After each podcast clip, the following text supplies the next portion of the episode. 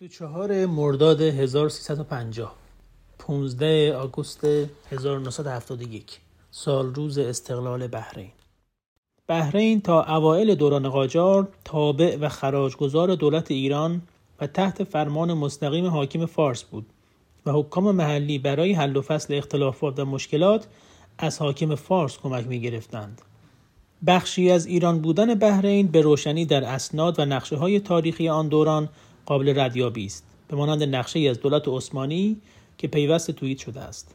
دولت انگلیس در اوایل دوران قاجار و در هر دو معاهده مجمل 1809 میلادی و مفصل سه سال بعدتر 1812 میلادی.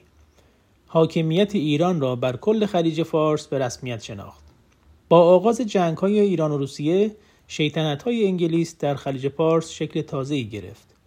پس از شکست دور اول ایران از روسیه و امضای عهدنامه گلستان و در سال 1820 نیروهای انگلیسی با زیر پا گذاشتن مفاد معاهدهای مجمل و مفصل و بدون اطلاع ایران از حاکم بحرین امتیازات ویژه‌ای گرفتند. با آغاز دور دوم جنگ‌های ایران و روسیه دولت ایران عملا ابتکار عمل در خلیج پارس را به دولت انگلیس باخت. خاندان آل خلیفه در پی ضعف دولت ایران و با حمایت های بریتانیا توانست موقعیت خیش را در بحرین استحکام بخشد. در عواست دوران قاجار دولت عثمانی نیز مدعی حاکمیت بحرین شد. کار به جایی رسید که تا عواست دوره سلطنت ناصرالدین شاه بحرین به طور کامل تحت سلطه انگلیس قرار گرفت.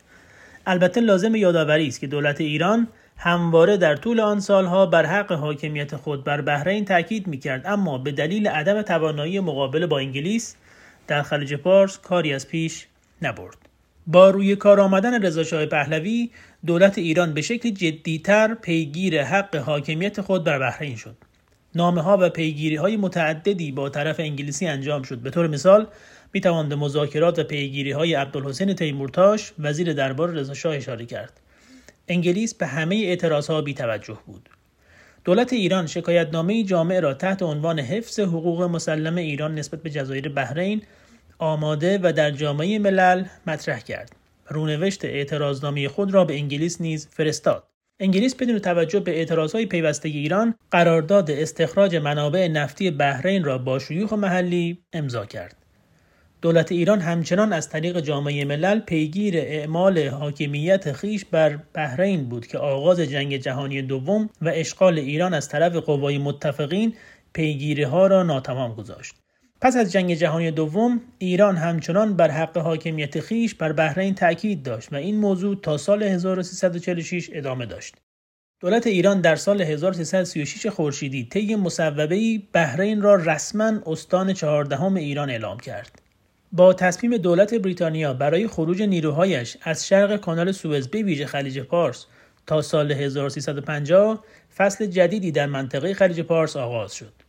گفتگوهای آشکار و پنهان به اوج خود رسید. لازم به ذکر است که در همان سال لازم به ذکر است که در همان سالها آل خلیفه به شکل جدی پیگیر کوچ سنی ها به بحرین برای تغییر در ترکیب جمعیتی نیز بود. انگلیس به شکل جدی پیگیر تعیین تکلیف شیخهای تحت سلطه خود در خلیج پارس بود. از این رو فشار بر دولت ایران برای گذشتن از حق ایران را افزایش داد. در همان سالها طرحهایی در داخل ایران برای حمله و حضور نظامی ایران در بحرین مطرح شد که با مخالفت محمد شاه روبرو شد و شاید موجب درگیری نظامی فراگیر بین ایران و انگلیس می‌شد. سرانجام محمد رضا شاه طرح برگزاری همه پرسی در بین مردم بحرین برای تعیین سرنوشت را مطرح کرد. این طرح با مخالفت آل خلیفه و انگلیس روبرو شد. دولت ایران به جای پافشاری بر این طرح با انگلستان توافق کرد تا به جای برگزاری همه پرسی از سازمان ملل متحد خواسته شود سرنوشت سیاسی این سرزمین را از طریق یک نظرسنجی از میان گروه ها و طبقات مختلف تعیین کند. می توان گفت دولت ایران در ازای بازپسگیری جزایر استراتژیک توم بزرگ، توم کوچک و موموسا داوری میان اختلافات ایران انگلیس بر سر بحرین را به سازمان ملل متحد واگذار نمود. نظرسنجی نمایندگان سازمان ملل در فروردین 1349 آغاز شد که البته با حرف و حدیث های بسیاری همراه بود. اینکه به جای همه پرسی از همه مردم بحرین فقط یک طرح نظرسنجی از طبقات خاص و بعضا نزدیک به خاندان آل خلیفه انجام شود شبهه عدم شفافیت و بیطرفی را پررنگتر کرد. سازمان ملل در اردیبهشت 49 با صدور قطعنامه 278 نظرسنجی استقلال بحرین را تصویب کرد. سازمان ملل قطعنامهاش در مورد بحرین را به دولت‌های ایران انگلیس ابلاغ کرد و بحرین در روز 15 اوت 1971 میلادی استقلال خود از انگلیس را رسما اعلام کرد.